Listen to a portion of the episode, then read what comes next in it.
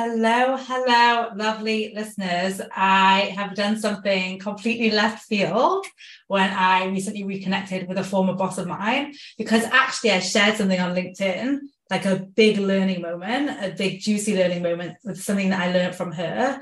And we had a catch up call, and I thought it would just be so fun to bring her on the podcast as an example of firstly how much our managers can impact us as an example of being a working mum. Jenny had three, I mean, I just dropped a name already, which is, yeah, I'm to let her introduce herself. But as an example of being a working mum and setting boundaries around time that I think so many of us are afraid to do.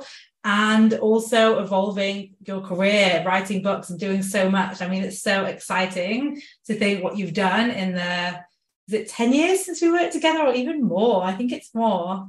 Oh no, I think it's 10 years. It's actually 10 years. So anyway, I'll stop rambling. Jenny, hi, welcome. Introduce yourself. Thank you very much, and thank you for inviting me to be on, Vikki. It's a complete pleasure, and also thank you for uh, for name referencing me in that amazing LinkedIn article. It was great. So yeah, so Vikki and I worked together. I'm going to say I think it was 2010 actually, or maybe 2012. Yeah, so probably about 10. I think 10 years is being kind, maybe a little bit longer than that. But I've been in the city since 1990. Actually, I'm an actuary. Um, I moved over to asset management in the late 1990s, uh, always on the sales and client service side. And I that's when I met Vikki, working with her. And I had a bit of a life event in 2015 when I was very ill, and I fortunately made a good recovery. But it was one of those life changing moments. My three kids are still quite young, and it made me think about purpose a lot more and what do I want to be when I grow up. And if I'm not grown up now, then there's actually a chance that I may never get there. So maybe think much more about that. And it took me a while to work out what that was. COVID helped. And I've now really changed how I spend my life. And I have a, a, very interesting working life. It's definitely portfolio style. I have a conventional one and a half day a week job, but on top of that, I've built my own business called Speaking with Images, and I am building up a portfolio of non executive directorships. Yes, so cool. I reckon people even listening to you are like, wait, you can get a job for one and a half days a week. Like, even that is probably blowing their mind because it's not something that we see out there um, so much, but it's something that you created. So, what would you say to anyone listening who's like, wait, I thought my only option was to work like five days or maybe even four days or zero days? Well, I would say that I was very lucky. I don't think there are many of these kind of jobs around, and it's a it's a very it's a it's a really interesting job. It's a chief investment officer role of a, a of a foundation, so it's a proper job, and it just so happens that they wanted someone part time. It wasn't me going to them and saying, "Can I have a part time job?" It was them advertising it as a part time role. Mm-hmm. So mm. I was very lucky actually to be to be able to be offered the position. And mm-hmm. I was offered the position really through my network. Yeah. And I think one of the things that will probably come out is the power of of the network mm. from from our conversation, which is really why Vikki and I are talking today. Actually, the power of network. Yeah, I mean, let's even go straight there because I do think it's funny when we say like it's lucky, but then we break down why actually you created that luck. And I think this is the huge point is not just the power of network, but me and you have spoken offline about this I think everyone has a better network, or like everyone has a network, but are you willing to speak to that network? Are you willing to like check in with that network? As I've been moving my business, as you know, to B2B and you know bringing coaching into companies i've literally connected with people that were childhood friends that i've not spoken to for 20 years that i met once on summer camp when i was 15 like i really realized like our network is not just about who we know it's about who we're willing to speak to so can you speak to your network. Yeah. I think that's really true, Vikki. And I think one of the things I always respected and admired about you was your authenticity. And we talk a lot about authenticity today. It's become a new buzz thing, although quite how we expected to be authentic and bring our, our true selves to work, yet at the same time, there are lots of things we're not allowed to say for fear of political correctness. It's a kind of, it's one of those tautology really things, isn't it? It's not, you can't really do both. But your authenticity, and, and because of, if you're authentic, you form good relationships that are real and are ba- based from strong foundations in a good place. You build trust based relationships. And I've always been a big fan of that of being true to myself, true to who I am, and forming real relationships with people that aren't based, that aren't transactional. And because we both come from a client facing sales environment, nobody likes being sold to. Nobody does. You don't, you know, it's all it's all it's all about what, what we what we crave, what we want is someone who understands us and understands what our needs are and will only tell us about something if it's something we genuinely need. And you think about when you when you're thinking about where you get your advice from. We, we go to our trusted friends and someone might be trying to flog us a product but we'll actually go you know the, the latest mobile phone. Like what you want to do is speak to your friend who's good at mobile phones and say which one should i get? And it's like it's sort of like that with your with, with the relationships. I think relationship capital is the most important thing for your career. It's to actually have those really strong, genuine trust build relationships because then we go the extra mile. It stops being business, it's beyond that. If you think about when your phone goes, you're in the middle of something and you look and see who's ringing. And the question is, who does it have to be for you to say, okay, I'm going to take that call? and you know if it's an OID, if it's a no no caller ID, forget it. But you you, there, you can almost think of concentric circles of, of relationships, and clearly the, you, you, there's a point at which you will you will not take that call. There's a point at which you will drop what you're doing and you take that call, and and we will go the extra distance for our friends. And uh, uh you'll just stop you just you'll go out the way and we all know who our inner circle of friends are and it's the same with your business contacts as well and knowing the people who've got your back and, and will really help you and, and almost be natural mentors for you. And that couldn't be more important i think in in trying to in, in advancing your career. Yes agreed. Um absolutely agreed. Um another fun thing just as i'm thinking back to our memories together one of my favorite things that we used to do together was go and walk around green park at lunchtimes do you remember I do remember, yes, I do remember. At the time, I don't know for you, but for me, it was like, I mean, I wanted to walk, I wanted exercise, and I loved, you know, the company and talking with you.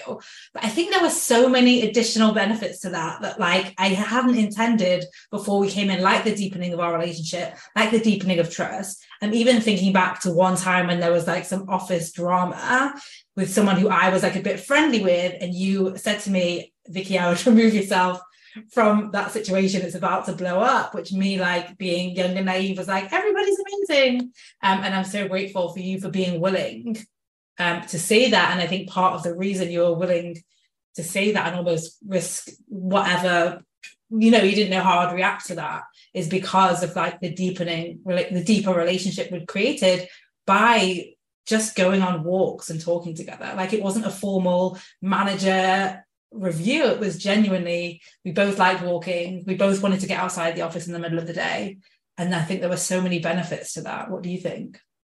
Yeah, I think that's right. I think that, that again, it comes down to the the genuineness of the relationship, mm. the authenticity of the relationship, mm. and I, I, guess it's an interesting one, isn't it? Because again, there's lots of talk about diversity, and we all know that diversity is important in making in in in making in decision making in, in, in but at the same time we have a natural tendency to look after our own and to and and to be attracted to people who are more like us and one of the things I think is, and I, you know, I'm, I'm going to nail my colours to the mast today that I was very anti-Brexit. So apologies to any Brexiteers who are listening in, but I was.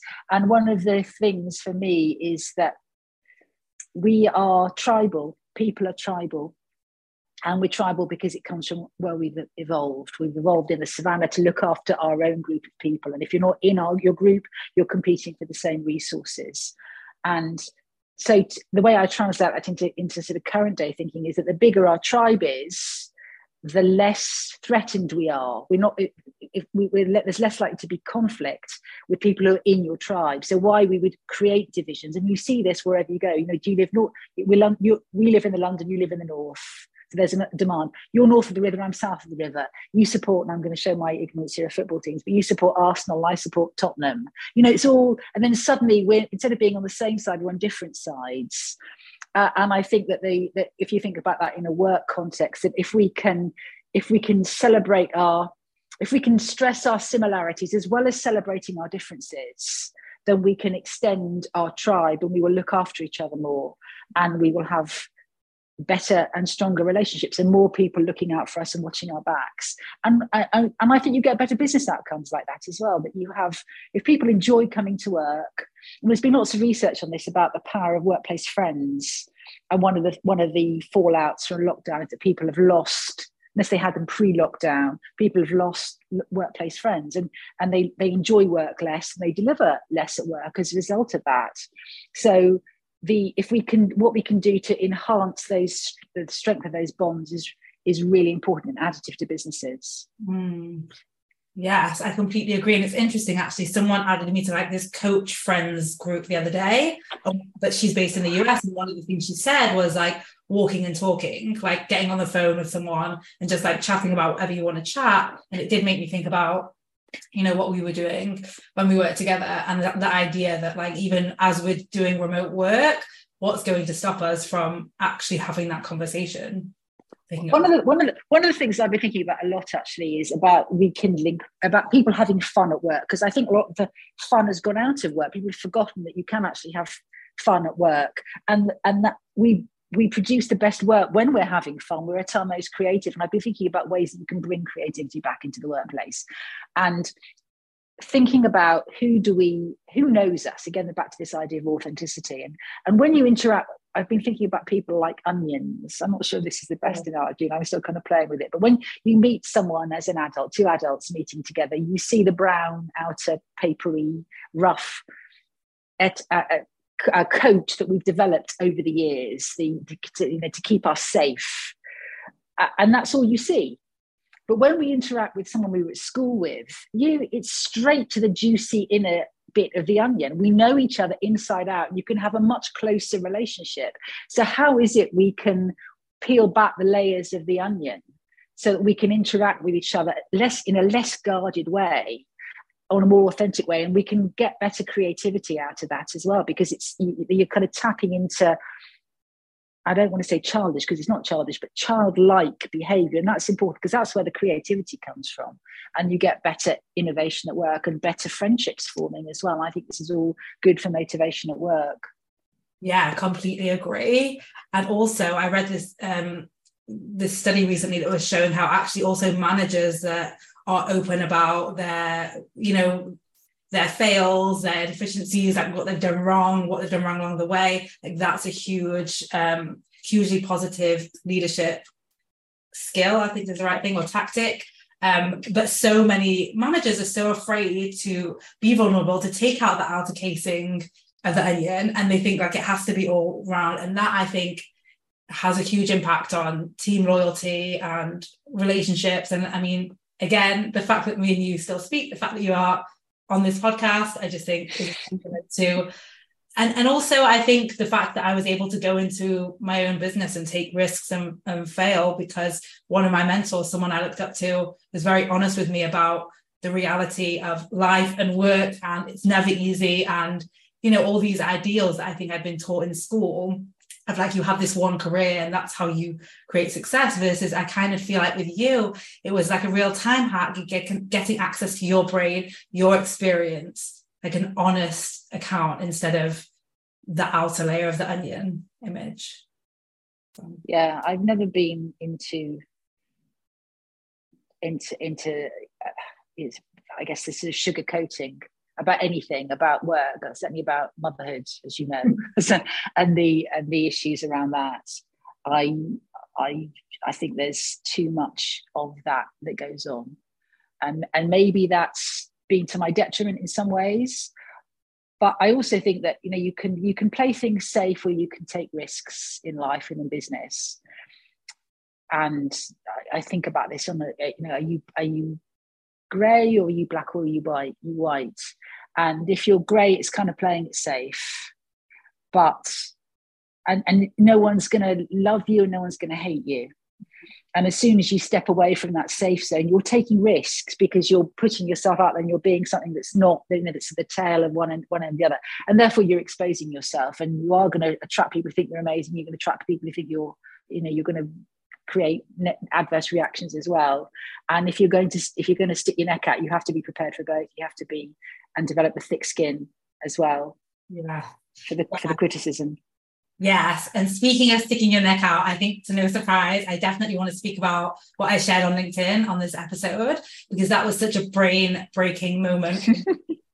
so just so everyone knows, we worked together at, in an asset management house. And one day out of nowhere, the whole company got an email saying we were requ- required to be in from 8 a.m. instead of 9 a.m. Um, full stop, end of email. um, how did you feel when you got that email? my heart sank actually to be honest because the way i think about things is and, and actually hybrid has been fantastic for this is i i i guess i'm possibly slightly unconventional i think. And i i work i never stop working. And i work at odd times in odd places. And i've in the sort of work that we do it's not where you work or when you work. And I do my best thinking when I'm out for a run or I'm in the shower or I'm doing digging up weeds in the garden or you know wherever. You have an idea and that's when it sparks. I always liken it to when you're looking at the stars and if you try and look straight on at a star you can't see its light it's when you're not looking at it you notice it as the corner of your eye that, you, that that's when it comes so this idea that you have to be at your desk at 8 o'clock you're only working when you're at your desk to me is ludicrous. Fair enough if you're a trader and you need to be in when Hong Kong's live. Of course, no question. But that is not what we were doing. We were client facing people. Our clients didn't need us to be in for 8 a.m. And if they did, of course we'd be in. No question asked. If there was a client breakfast, of course, a client event, of course we would be in. But for me at the time, I'm trying to remember how old my children were. They were probably one, I'm going to say one, six, and seven. Yeah. And I had childcare in place. Me and my husband, where we were both working, and we had a nursery that opened when it opened. We had school that opened when it opened. We had a nanny, but one of us needed to do the drop off for the for the for the nursery, and one of us needed to do the drop off for the school. And there, so there were actual hard limits of when you could get to the office. It depended on when the nursery opened, and then it depended on whether the Northern Line was working. And that meant that on a good day, I could get in at 10 to 9. On a bad day, it would be quarter past nine. Who cares, right? Nobody cares unless someone arbitrarily is putting me, says you need to be in at eight o'clock. To which my, my reaction was, well, why? Why do I need to be in at eight o'clock? There's no, actually, I can't.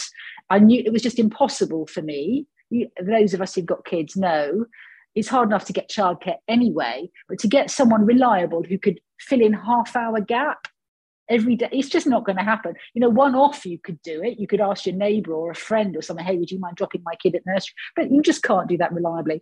And this was coming from somebody who had a stay at home wife, who'd never had to think about childcare. Somebody else would do the ironing. It was all, it had all been managed for them. And actually, it makes me think of something that I saw in, um, I can't remember which magazine it was, it might be Forbes magazine, something in June, where it was talking about um, like ultra wealthy people are living like they're in the 1950s, where an ultra wealthy includes people in, you know, really it's the top 1% earners. And that's really people in the financial services sector, which is where we were working at the time. And what they mean is that a disproportionate number of them, much higher than in the not ultra ultra wealthy population, the husband works and the wife stays at home. And these are the people who are making decisions about hybrid working typically in these kind of sectors. And the problem with that is that they haven't experienced firsthand the issues of being a working parent because they haven't had to, because they've had someone at home to do the dishes and think about the childcare and all the rest of it. And, and so they don't get how valuable it is. Not to, it doesn't matter. Why should it matter whether you get in at eight o'clock or nine o'clock or 10 past nine or whatever? Why should you feel like you failed before you've even got to your desk because of some random house stuff that's out of our control and it's just about life. We shouldn't feel guilty or feel bad about that. And it was that kind of a response it triggered in me. And it was just not going to happen. It was so ridiculous that I just said, no, it's not going to happen. Sorry, it's not going to happen.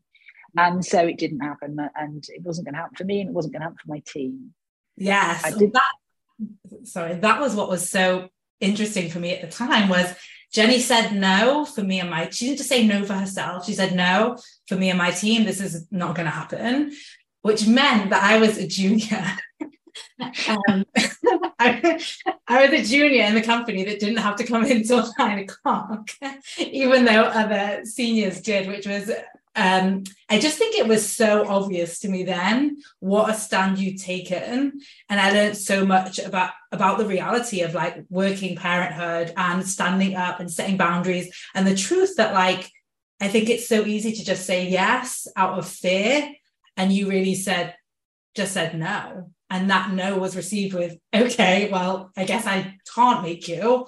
And so it just, it was just, there was so many lessons and brain breaking moments from it on a personal level, level, on a team level, on a boundary level, on a like, wait, does it actually matter? I don't think I would have even known to question that had you not said no. And then me and you had conversations about it afterwards, where you, I remember you saying to me, like, I come to work and I work and I get more done in that time than most people. And I started looking around and I love, you know, I think it was just you, me, and then loads of guys on the sales teams. And I love all of them and we had relationships with them and friends and everything. But I started to notice like, oh, like there is a more more of a willingness to like be on the phone or scroll or take personal calls or like just be like, you know, like be dilly dallying. Like I can't explain. I just noticed like, oh, Jenny does come to work and get shit done. Like there's no fluffiness. Like it's not to say that you, like I said, we went on walks and we didn't. It wasn't like you always chained to the desk, and that's the value of everything. But you just got the most important things done and delivered, and that to me was a huge lesson. Do you know what? You know, do you remember? I'm actually sitting in uh, in the offices of a very nice investment consultant, letting me use their office at the moment, and they've got a dish of chocolate mints and do you remember one of the other things we used to do, which is slightly naughty? because it wasn't all hard work. We used it on occasion, when we had a chocolate craving, we'd go and raid the raid the cupboard and have, help ourselves to the chocolate mints that were there for the for the for the for our, our clients. I do remember that. So we weren't all yeah. work, work and no play. We were yes. occasionally quite naughty as well. yes, exactly. And that was a really funny memory. And I do think we did have a lot of fun. I think we had a lot of fun, not because we didn't get things done, but because of the relationship that we built. Um, and because, I mean, for me, that's, it's like, I think there's a lot of things that companies can try and do to promote culture and loyalty and and it's like the trying is there but the heart isn't behind it. Whereas working with you i felt like the heart was there. Even if and i don't know if you remember this but when i was doing my cfa level two we got you know everyone so everyone there's like 10 or 12 of us that did it and everyone failed aside from me. And so when i went to get financial support to redo it again they basically said no. And then you sat with me and helped me build like a business case. And then they said yes to a little bit um, so I think I can't remember what my point was with that now. Now I've gone off a tangent on another thing that I wanted to say. We're going to follow the tangent um, because that was another thing I wanted to say. I don't know if you, oh, loyalty.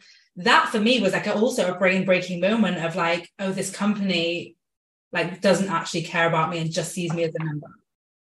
And that was like the start of me somewhere in my brain knowing that I was going to leave, even though I'd been so happy, even though I had lots of friends there, great boss, great options, great opportunities, like and everything. It was like, oh, like we weren't that big a company in terms of the London offices. I think there were like 150 of us, but it was still like being treated as a number, not being appreciated for the actual results we'd created or and I'd created in that exam and being seen as like, well, 11 of you did it, only one of you passed. So we're removing that instead of you're the person that passed how can we continue to support you? Yeah yeah. And that's an interesting point about loyalty company loyalty. And that's something i've realized as well. There is no such thing as company loyalty. Uh, it's all about the people. And people leave businesses because they leave their manager.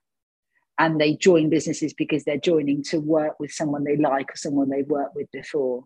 Mm-hmm. uh, and that's what that's i think that's what i true of certainly every every job change I've made. And I think of, of yeah, occasionally you get a fantastic opportunity, but you won't join if you don't like the person you're going to work with. You're going to work with, you know, unless you're unless it's a crazy life changing money, then you might think about it. But as we get more senior in our careers and money is money doesn't become once you get a certain level of income money is no longer a motivator it's much more about team and about purpose so it becomes sort of irrelevant it's about it's about doing stuff that's meaningful with people that you like working with Yes, it's interesting that you say once you get a certain level of income that happens because I think that's what we're seeing with the younger generation coming into the workforce now. They're skipping the like certain amount of money requirements and they're really prioritizing team culture purpose. Yeah. So I think about this in terms of Maslow, you know, his pyramid of hierarchical needs, which interestingly enough is is still the kind of like the cornerstone theory of human motivation, although it was never proven. And Maslow himself noted that it was never there was sort of no no strong basis for it, but it's still kind of accepted as a as a sort of fundamental truth. And the idea is, as I'm sure most of you will, if not all of you will know, but just as a recap, you sort of got the bottom layer of the pyramid is, is all about safety. It's about physiological safety. So you think you're on you're stranded on the desert island, then what's the you know what's the most important thing is you need to build shelter and then it's about probably about water then it's about food. It's about keeping yourself safe. And then it's about sort of psychological safety. And and then it's about having friends and then it's about having love and then it's about having higher purpose. And maslow said that the bottom layers of the pyramid were what he called sufficient they were um, they were deficiency needs. So once you've got enough you don't need any more and the top layer which is about higher purpose that's that's a growth need so your appetite for it is unbounded and i think about those in terms of work and what motivates us at work and so money and employment are kind of security needs. And once you've got a job, you know, you need a job because we all need money. Once you've got a job, you may want a better job that's got, you know, better prospects or whatever. But once you've got that good job and you've got enough money, the money is a safety need. And once you've got enough money, I think even today's graduates with their wanting purpose and the rest of it, they still need money to buy a property. You know, they, they might be able to live, you know, renting, rent, oh yeah, so, so rent a property, yeah, exactly. They may be, yeah, maybe exactly renting a like living in mum and dad's house may or may not be an option, but at some point you need you need money, right? You, we all need money, yeah. and the basic level of need is different from one person to the next. And but one whatever that need is, then then you can get into the next layers, and uh, which is which is all about team and purpose and and doing something that matters. I love that you shared that because I think about Maslow's hierarchy of needs all the time. I've never actually spoken about it on the podcast, but it's like it's definitely in the back of my head It's just such like an interesting theory um, and to play around with and very applicable to different areas. And I love how yeah, you yeah. work um, and, and, the way you viewed it and shared it there. That's so interesting. Um, so as we close off, there's two things that I would love to do. One, I would love for you to just like share with the listeners maybe anything about what, what I was like because it was when I was working under you that I was in the office six, seven days a week when I was studying and like Actually, I remember that. You were, you were crazy. You'd come in at the weekends and study. Yeah, I would come extraordinary. You were so driven. It was amazing. Yeah. Um, but obviously now I'm all about like sustainable growth. Whereas then I think I think if I wouldn't have left then, I would have burnt out for sure in a few years because of that six, seven days a week in the office till 10 p.m. studying. I have to take on more and more, even like the rounders, and I always wanted to be involved in more and more and more. Um, so any fun in any funny insights about what I was like, just to prove to them that I wasn't always this chill.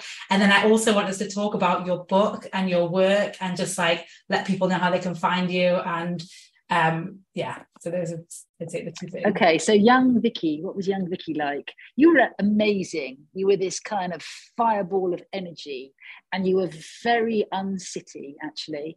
Uh, you had an unconventional background. Your parents as i recall it were both entrepreneurs. Uh, and and so you hadn't come up through that kind of more conventional route. So you had and almost being in the city was an unusual thing for you. So I think almost what you're doing now is more in keeping with your childhood roots and the background that you're from. And the city was almost like, well, I'm clever, so I should probably do this. And you were totally focused on it. And I do remember the day when you were the only person to pass. And I was so proud of you because I think you're probably the only woman as well who was doing the CFA at that stage. So it was a bunch of blokes, you and you were the one who passed. And you were coming in crazy hours, staying crazy nights. And I remember being quite worried about you, being very you were super focused on it. But equally, when you decided you weren't going to do it anymore, it was like that. You know, it was like, I'm going to do the next thing. You were in it 100% until you weren't. And then you were 100% into the next thing. So you've had this kind of laser sharp focus and you've been quite intuitive, you're a risk taker. And I think that ability to take risks and to say, actually, I, I've, it's a rare thing. And I think it probably comes from your parents. I may be wrong, my pop psychology, but you had, you'd invested a lot. You did CFA two, but not CFA three, I think. Mm-hmm. Not many people would walk away from that. Uh, but you were prepared to. You were prepared to say, no, this isn't right. I, I, and, and that's such a brave thing to do, and often the really right thing to do. But we're so we're so bad as humans at saying, okay, I, I'm not going to, you know, throwing good money after bad.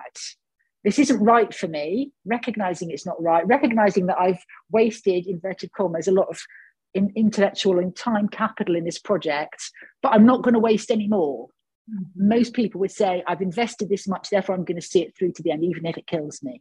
And you were very brave and very forward thinking mm-hmm. and, yeah, entrepreneurial to do that. So more power to your elbow, I, I would say. Yeah, I appreciate yeah. yeah. Yeah.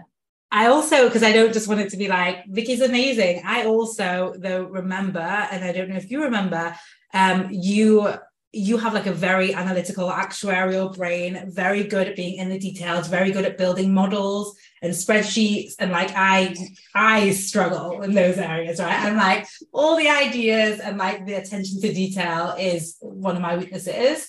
Um, and i remember you training me on it and me continuing to like maybe not give it what it deserved or, or you know struggle with it struggle with the like patience required struggle with allowing myself to be bad at something probably. I don't know if you have anything like that because i really like to give people like a full picture of i wasn't always i wasn't all amazing. I'm still human and there were things i excelled in and things for sure i didn't.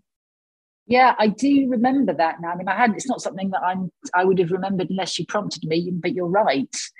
Uh, you could be quite sloppy i yeah. think you know quite rushed it bored you, you didn't want to do the time. And a lot of what we were doing did require high attention to detail mm-hmm. and and that kind of analytical focus. Yeah. So it wasn't your wasn't your strength. Mm-hmm. But also, you know, I'm a believer of that yeah, when you're young in, in the early stages of your career, you know, you might have to do stuff that you're not good at and that you don't like. But actually, and one of the things I think about now is this, uh, you know, the Japanese idea of ikigai. You know, where you've got the four circles of what you what you love, what you're good at, what the world needs, and what you can get paid for. And and once you get, if you're lucky enough, you get to a certain stage in your life, you can start focusing more on that. And that's sort of what I've done actually is, you know, what I I I did maths degree and I trained as an actuary and blah blah blah. But actually, where what I was doing all that time is I'm very creative, and I love taking photographs and I love writing, and I've now and I love speaking. As you can probably tell, and I've I've able to come up with a way that I can use all of them in my my next stage career, uh, writing books that use my experience in the city and of leading and motivating teams, which is something I feel very passionate about. That workplaces should be happy places. That we that if we rather than focusing on are we building the best widgets or do we have the happiest clients, if we focus instead on do we have the happiest most motivated employees, you will get the best widgets and you will get the happiest clients, and you will do so in a more sustainable way where, where people are, loyal to businesses, but loyal to companies because they're having a great time and they're doing what they love. And so I want to inspire people and inspire businesses to behave more like that. And I do that via speaking, via my ex- experience, also using photographs and using the written word. And I've written a couple of books on this, and I consult on it, and I've got uh, and I, I, speak at client events, and I speak in do in-house training courses on it, and it's great. I'm trying to change the world um, one business at a time. And I'm also doing work at business schools as well. well, I've, got, I've, I've done some lecturing at King's Business School on their mini MBA program because I think it's one thing. One thing is to go into businesses where you've got dysfunctionality, but wouldn't it be great if we don't even get to there? If we go back to people earlier stage in their career to help them understand where things can go wrong in managing and leading teams, and how we can focus more on motivating people and and, and, and end up with businesses which are more functional without them having to go through the period of terrible management. Although actually you, you get your best life lessons from adversity, I think. Yes. I mean, there's so many amazing points that you shared there. I just love for everyone listening the diversity that you've created in your experience and in your career and how you it's like it's like that you've brought in the things that you enjoy and the things that you're good at together. And i think so often we do think or we have been told that one has to come at the cost of the other. Or, or i think part of you know you said earlier about being a grown up and being an adult and you know what does it mean to grow up? And i guess i'm growing up now.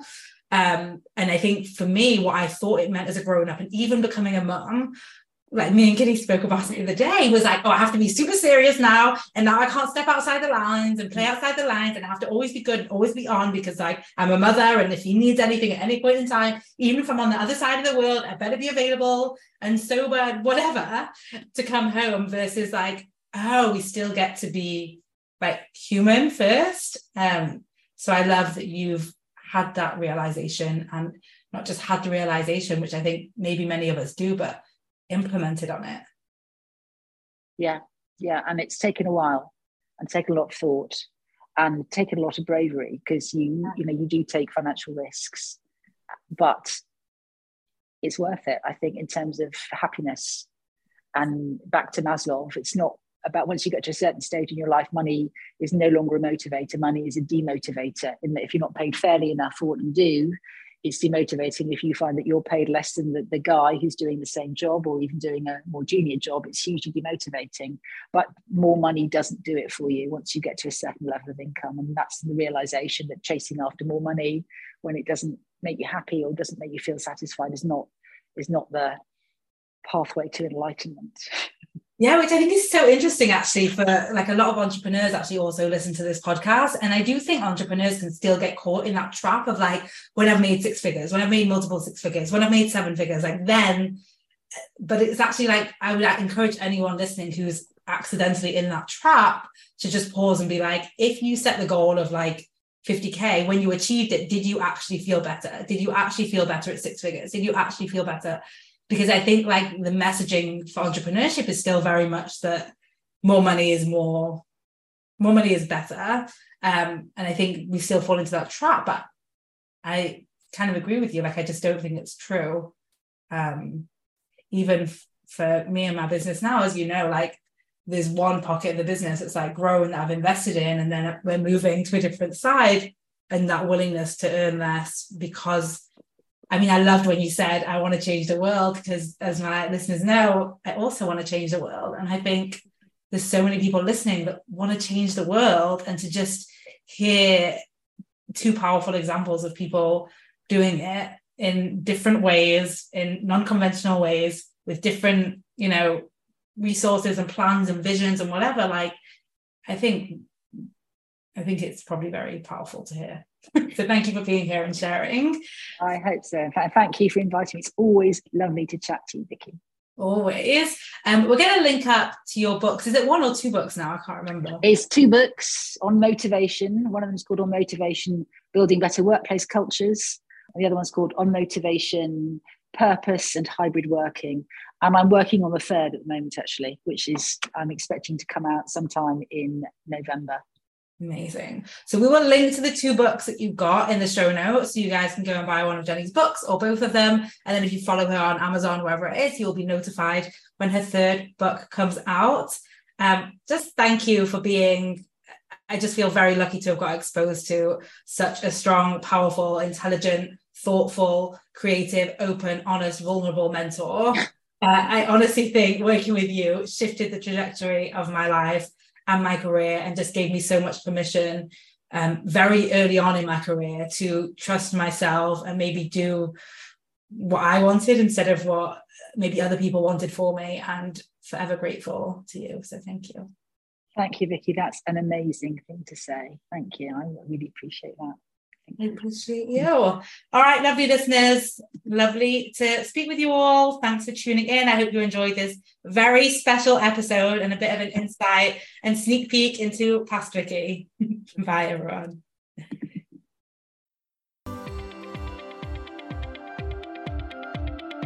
Hey, if you want to get five hours a week back minimum for life, then I want to invite you to join Time Hackers.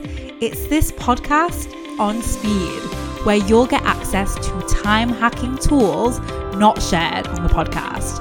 You'll get access to my proven process for hacking your time to get five hours back every week at least. It's also my favorite place to hang out and will be yours too as you connect with other time hackers where you'll get celebrated, supported, and coached, of course. You are a time hacker. This is where you belong. Head to vikkilouise.com forward slash group. I can't wait to see you there.